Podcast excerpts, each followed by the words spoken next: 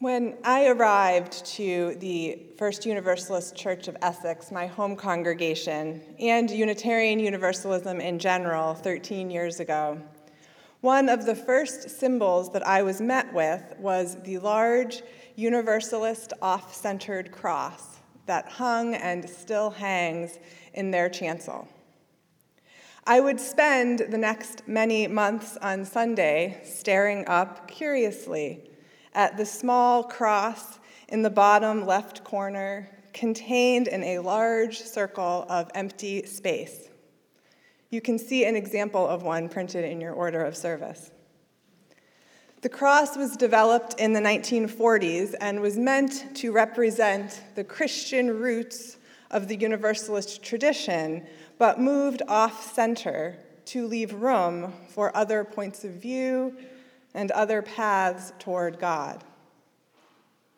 It was so different than the religious iconography that I grew up with in the Catholic Church.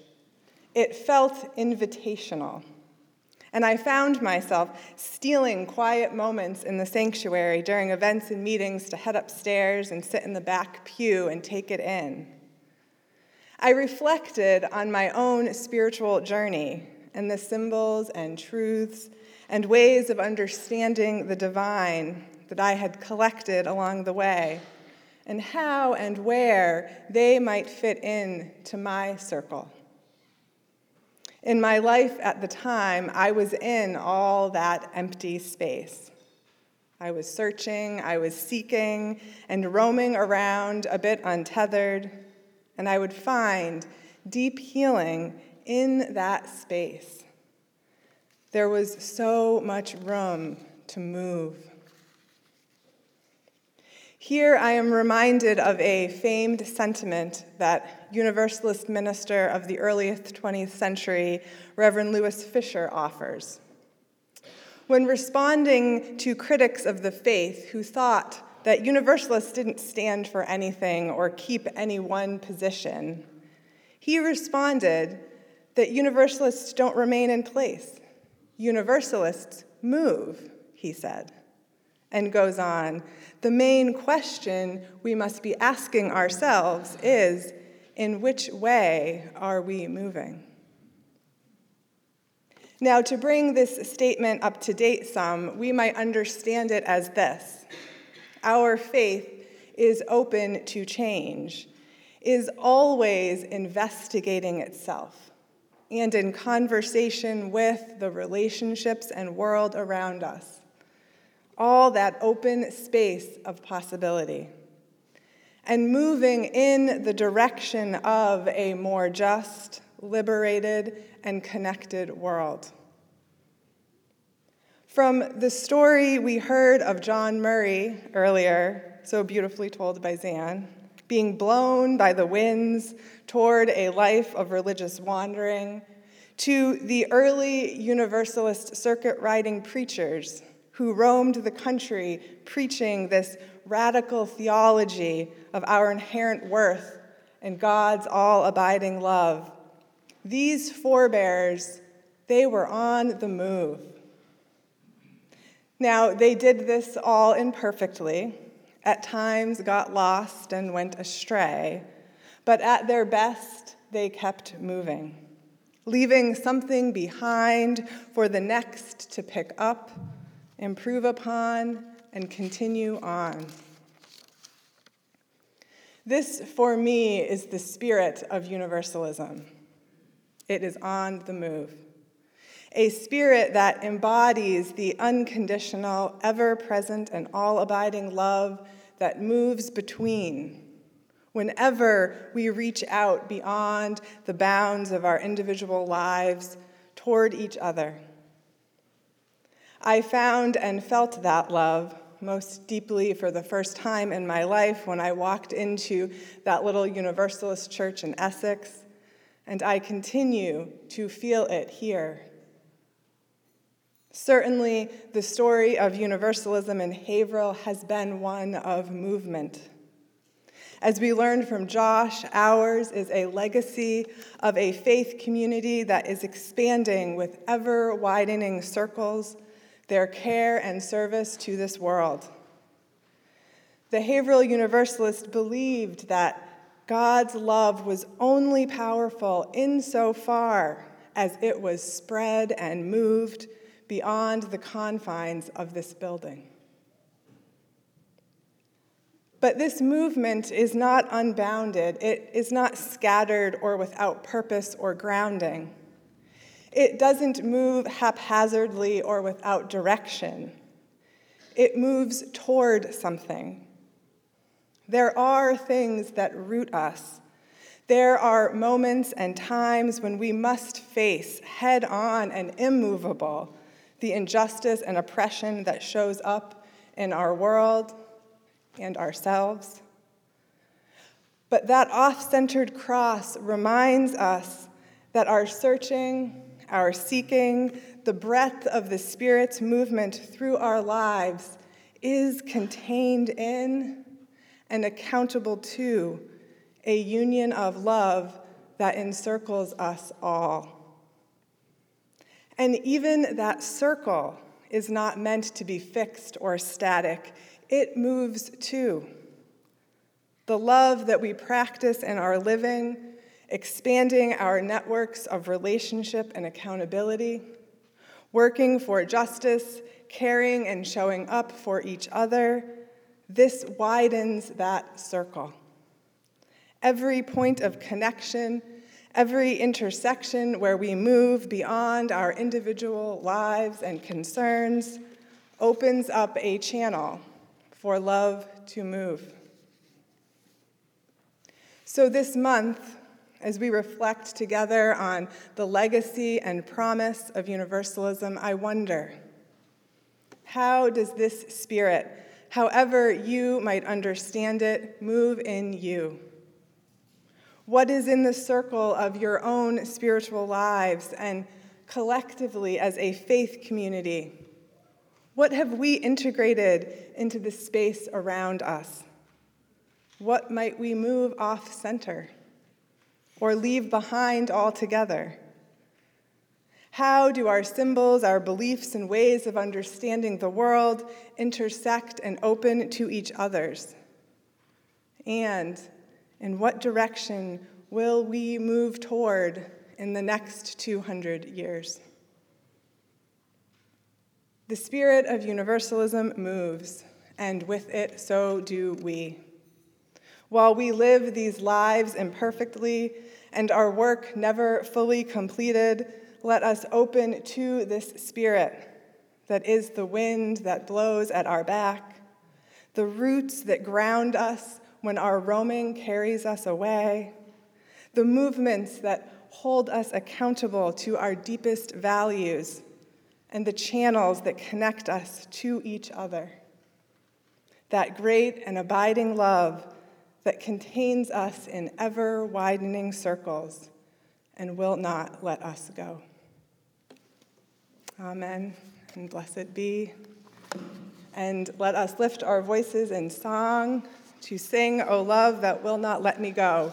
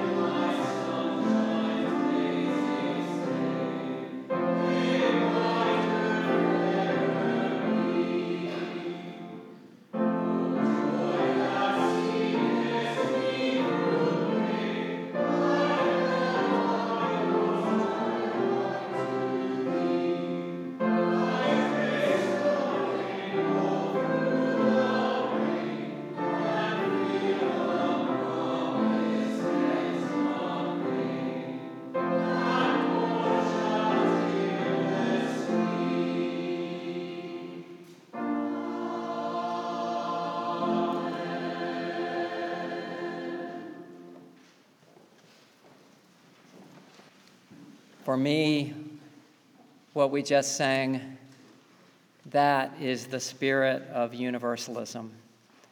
O love that will not let me go. Like many of you, I grew up with some images and ideas of God as angry or distant, like a disapproving judge or a disappointed parent. And this is nothing new, right?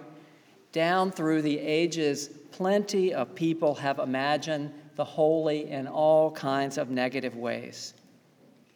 But are they true, these fearful ways of imagining God?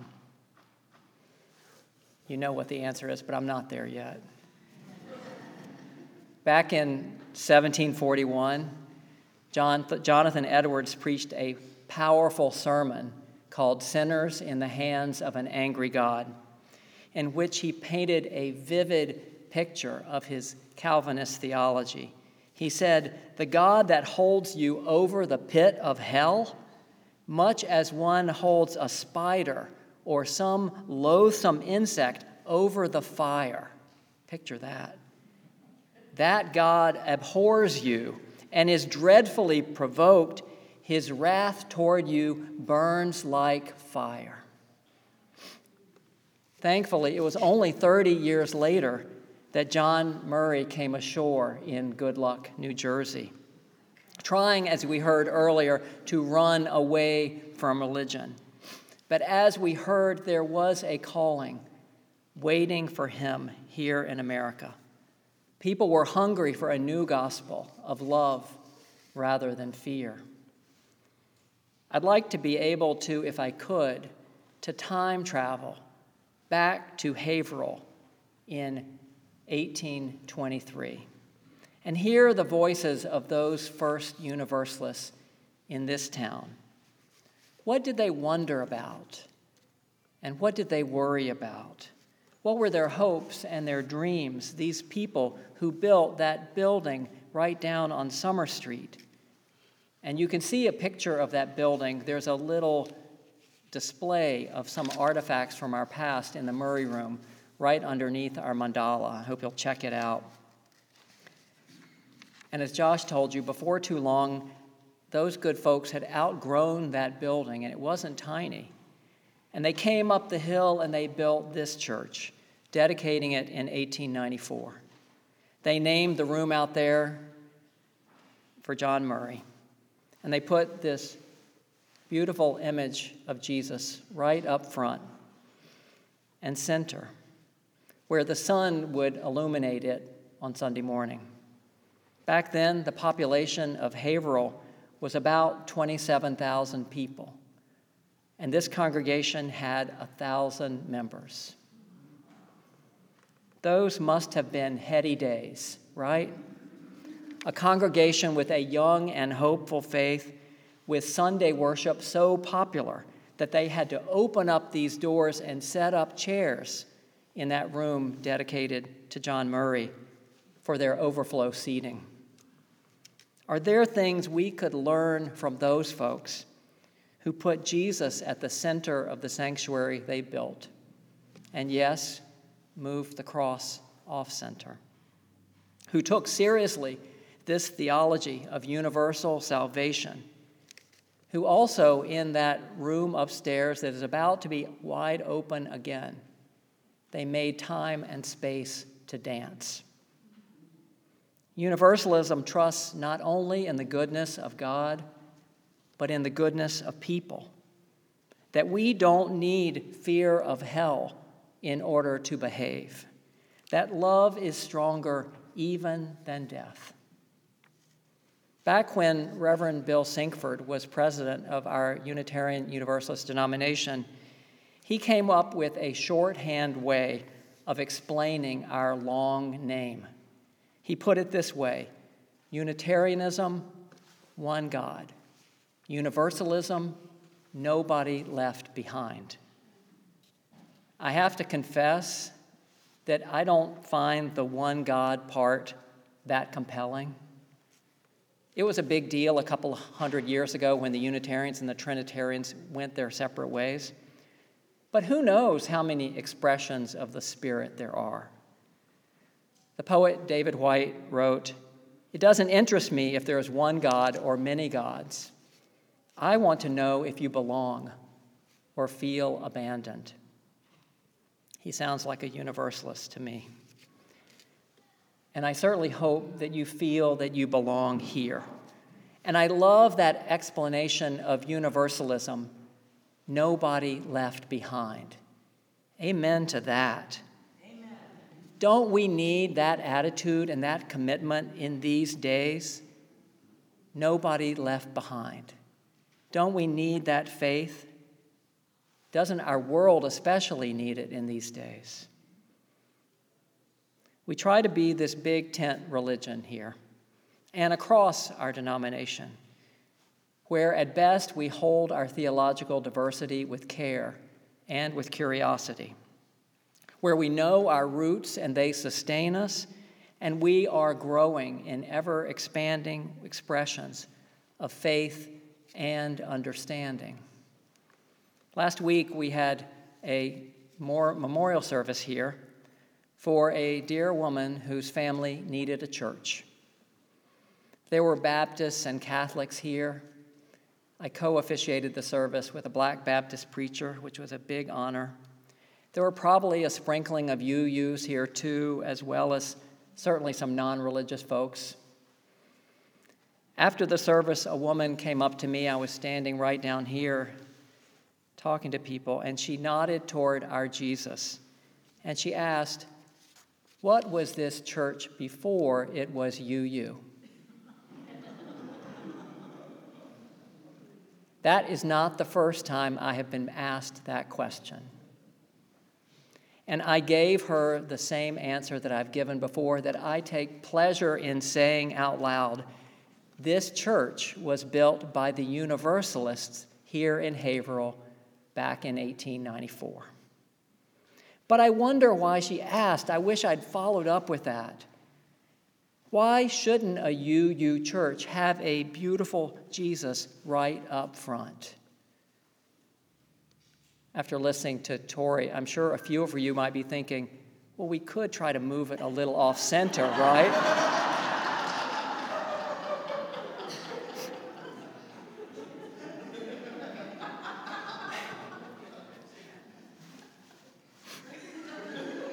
We don't think Jesus is the only one or the only way, but his life and his ministry, they can still inspire and deepen our universalist faith, can't they?